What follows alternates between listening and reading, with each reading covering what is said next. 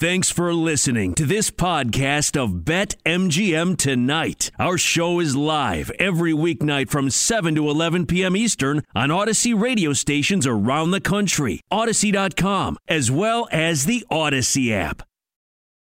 We welcome in now, joining us on the Roman guest line, JP Flaim. You hear him every morning in D.C. with the Junkies. JP, I have not got a copy of your book yet, but I need one. Huge fan, obviously, of you guys. I want one, and I want one signed. How do I make this happen since I'm new to the area? All you have to do is walk up the steps. You know where we are. Although you would have to wake up early. Yeah, when do you get up? See, that's the thing. See, that's the problem, JP. I get home around, like, midnight because my wife moved me to Maryland. Then I'm usually up until about... You moved your wife to Maryland. I moved my wife to Maryland, to Bethesda. So then I get to bed around 3 a.m., and then I wake up. I usually catch you guys later on in the day since you're on TV, luckily, like 24-7 here in the studio. You guys have your own channel. So the only things I watch, the Spice Channel and the Junkies Channel is all that's on in my house, JP. So I watch you guys. Is the Spice Channel still a thing?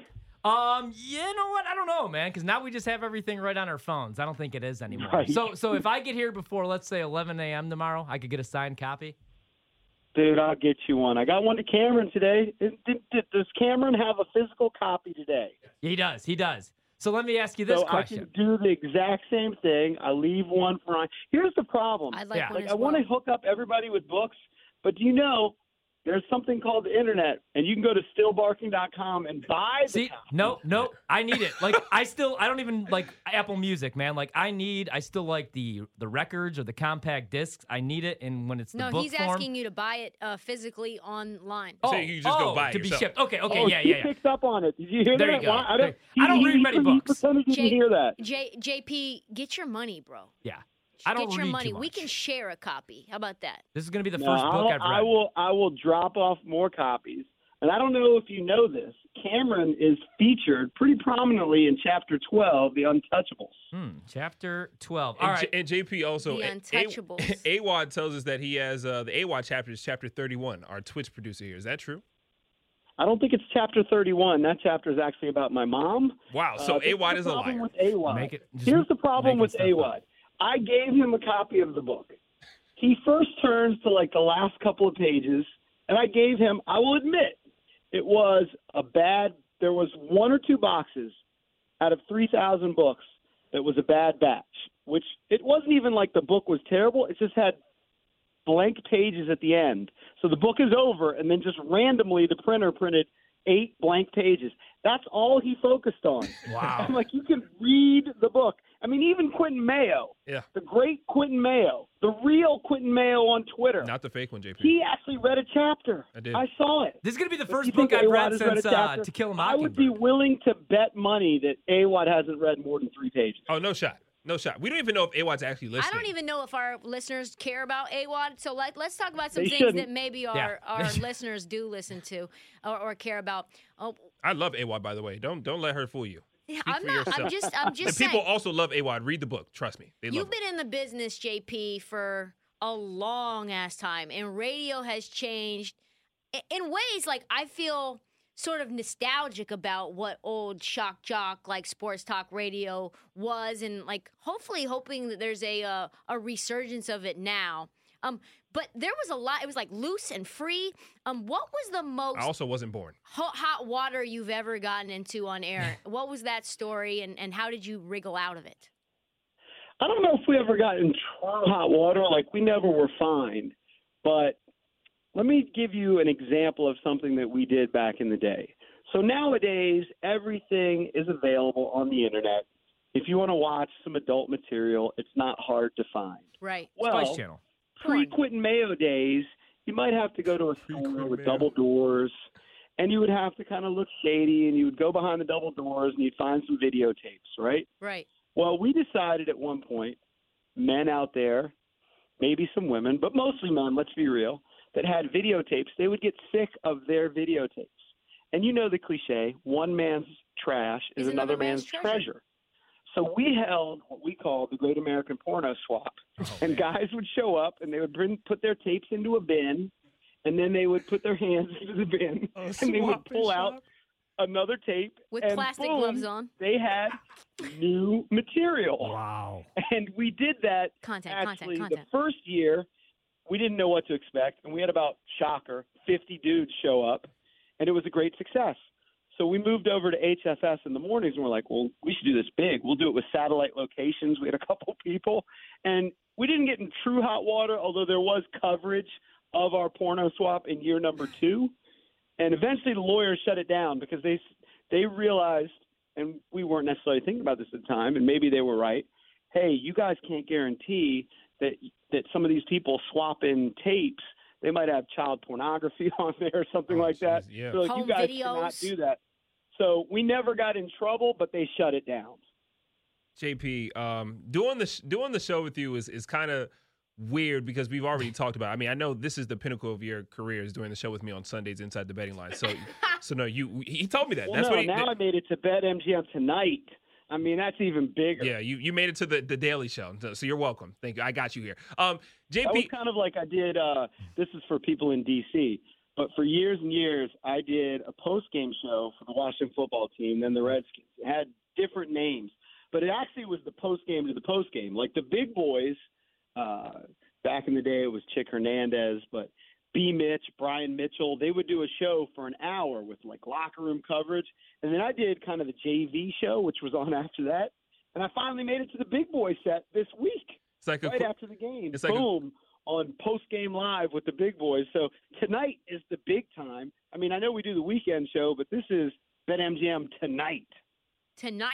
JP, so I started, like, when I did morning radio, I grew up a huge fan of radio, and I was in Chicago, and it was like Man Cow. I was a big Stern fan, but I remember I would go to these remotes, and you would get, like, T-shirts and CDs and concert tickets. Then when I got into the business in Milwaukee and was doing morning radio, like, we were lucky if we were, like, able to give out, like, T-shirts and even have a remote. When did you realize, like, things were starting to change a little bit in radio?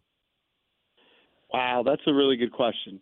Number one, I remember when we first started out, I don't know if there was a glory years of giving away swag. I remember giving away, this is probably before all of your times, I'm sure.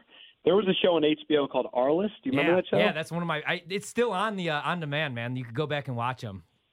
Okay, well, it was like a sports agent show. Yeah. We gave away, like, signed Arli$$ baseballs. Like, who would want that? Let's be real. I mean, I think, generally speaking, radio is giving away garbage, but there is something amazing about radio listeners. You could say right now, let's say you have a show outline. Cameron prepared a show outline for you, your rundown, right? And you spit into it. You could probably say, we're going to give away the show outline with my saliva, and 100 people would call in. No, they wouldn't. You know how it is. That's crazy. At what point, I mean, obviously this was a buildup to you guys having, you know, one of the biggest sports talk radio shows, you know, out there in the country. What was the inflection point when you guys knew you were onto something? I mean, this may sound a little bit braggadocious. No, I want that. But yeah. We started out, we were different. All right, I'm 51 years old right now. Quentin looks at me and looks as an old man. Yes. But at one point in our careers, we were kind of young and hip. And when we started out on the weekends, we had never done radio before. Radio station gives us a shot. Legendary station in D.C., WJFK, Howard Stern in the morning, Don and Mike, The Grease Man, G Gordon Liddy, which is a show that Cameron produced. And we get a shot on the weekends, and we started building some popularity, and then we got a chance to take over on weeknights. And literally within a couple of weeks, you could just feel the buzz. In our very first ratings book, we were number one, men 25 to 54. So, again, not to sound too braggadocious, it's like – didn't take long. We were nobody does that at night. At the time, and we were crushing it, and we felt like this is our passion. I was the guy who was chasing a law degree. The other guys were all doing different things, but we found a common purpose. We chased that dream, and we made the most of it and had fun. And that fun was infectious. You know it. When you're having a fun radio show, you know the listeners like it. And that's kind of what has carried us over for 25 years. And just early on, you could feel it. And then when we started doing appearances and people like your show, you kind of felt like you had something, like it was going to last a while. I don't know if I thought it was going to last 25 years, but I felt like we had something. That's Cameron. Cameron was our producer for a while. Yeah. We're joined now by JP Flaim of the Sports Junkies. Just dropped a book. You know what I think you should do on Bet MGM Tonight? It's been a while. I think I texted him about this. We used to do a segment called Cameron's Clues. I think you should revive that for Bet MGM Tonight. Now, there was also an idea. Cameron, you need to get on Mike. This one was a flop. But he was big into cards. He was big into, like, blackjack. And I think we tried to play blackjack with the listeners on the air. That didn't really go over. No, it didn't work very well at all.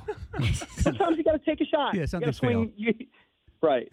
JP, while writing this book, and now we're looking back at it, I guess now because you've released it, but you're still in the process of releasing it, was there anything that you maybe learned about the Sports Junkies that you didn't realize that you were in the midst of? Like when you're looking back, hindsight is always 20/20. Something that you realize about what you have already done or maybe want to do in the future with the four of you guys and all the success you've had so far.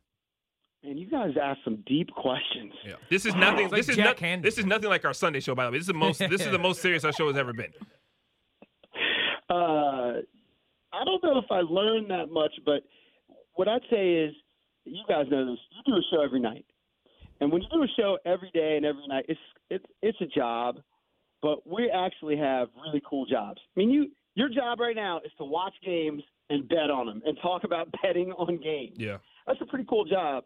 And so when I wrote the book, I sometimes think about, and it's in one of the early chapters, a big moment in our life was we had to decide if we were going to actually give it a true shot. Radio station gave us an 8-week tryout at nights. No contract, nothing. They're like, all right, we want to see if you guys can replace the Grease Man. Do you want to go for it? $75 a man. Yeah. And we're like, $75? Yeah. Cake's already had a kid and was married, had a full-time job, a 401K. Are we going to go for it? And we went to Jason's house. We were on the back deck having some beers, and we were like, all right, you know, the M&M line. You got one shot, one opportunity. We had to go for it, right? We had to go for it. We went for it. But there's no way back then we could have predicted 25 years and all the cool things that have happened. And when you work day to day, you don't really think about those things. Yeah. But we've been lucky to become friends with Cal Ripken. The forward for Still Barking, which you can buy at stillbarking.com, is written by Mark Roberts, a rock star who we're friends with. Yeah. We've been to Super Bowls, Final Fours, and like day to day you don't think about it, but we've actually been really, really lucky. And we have a great team behind us. Cameron was part of our team for a while, but we have great producers, Drab and Valdez now. And we've just been really, really lucky. So I don't know if that answers your question, Q, but that's what I would say. JP, really quick, because you know how it is with these breaks and us getting with the SEC and the hard outs. I've had some crazy interviews. You mentioned you guys have been friends with athletes and coaches. Who's the worst interaction you've ever had with? Well, there's a long list. Like back in the day when we had a little greater edge, probably during the Cameron years, if somebody sucked, we would just hang up on them. We were straight up rude. Like the guest would come on, and we'd be like, he's terrible. We would just hang up.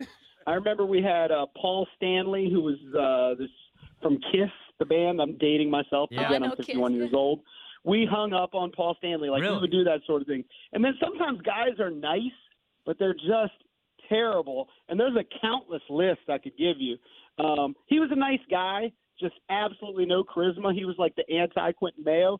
Chandler Stevenson was on the Washington Capitals, and we would have him on as a regular guest, and it was like pulling teeth. You know how that is. Yeah. Thank you, wow. JP. Stillbarking.com. You go check out his brand new book. That's my dog, JP Flaim. You can also check us out on Inside the Betting Lines presented by Bet MGM every single Sunday. I think he's out next Sunday because he's taking it. Are you going to Jamaica or something? You taking a vacation coming here soon? Do you want the truth? Yes. I'm chasing that paper. I'm doing TV. Oh, yeah, you did tell me that. JP Flaim, thank you so much, big dog. And I'll see you this weekend. Stillbarking.com. That book just dropped. He is one of the Sports Junkies. That's my guy, man. But I've probably gotten the best advice in this past, I'll say, 3 months or so. It's all come from him. Like, after every single show, he takes me outside, and we just talk about life and the business after every single show. And now to read his book, and I'm 4 chapters in, and reading about like what they used to do back like 25 years ago, and he's still getting the bag and still doing what they're doing. Like, it's actually crazy. Like, they started February 97. Bro, I was born in May 96. So I was born a year after they actually started. And man, it feels good to be beside a legend. So that was JP Flaim joining us here at Bet MGM Tonight.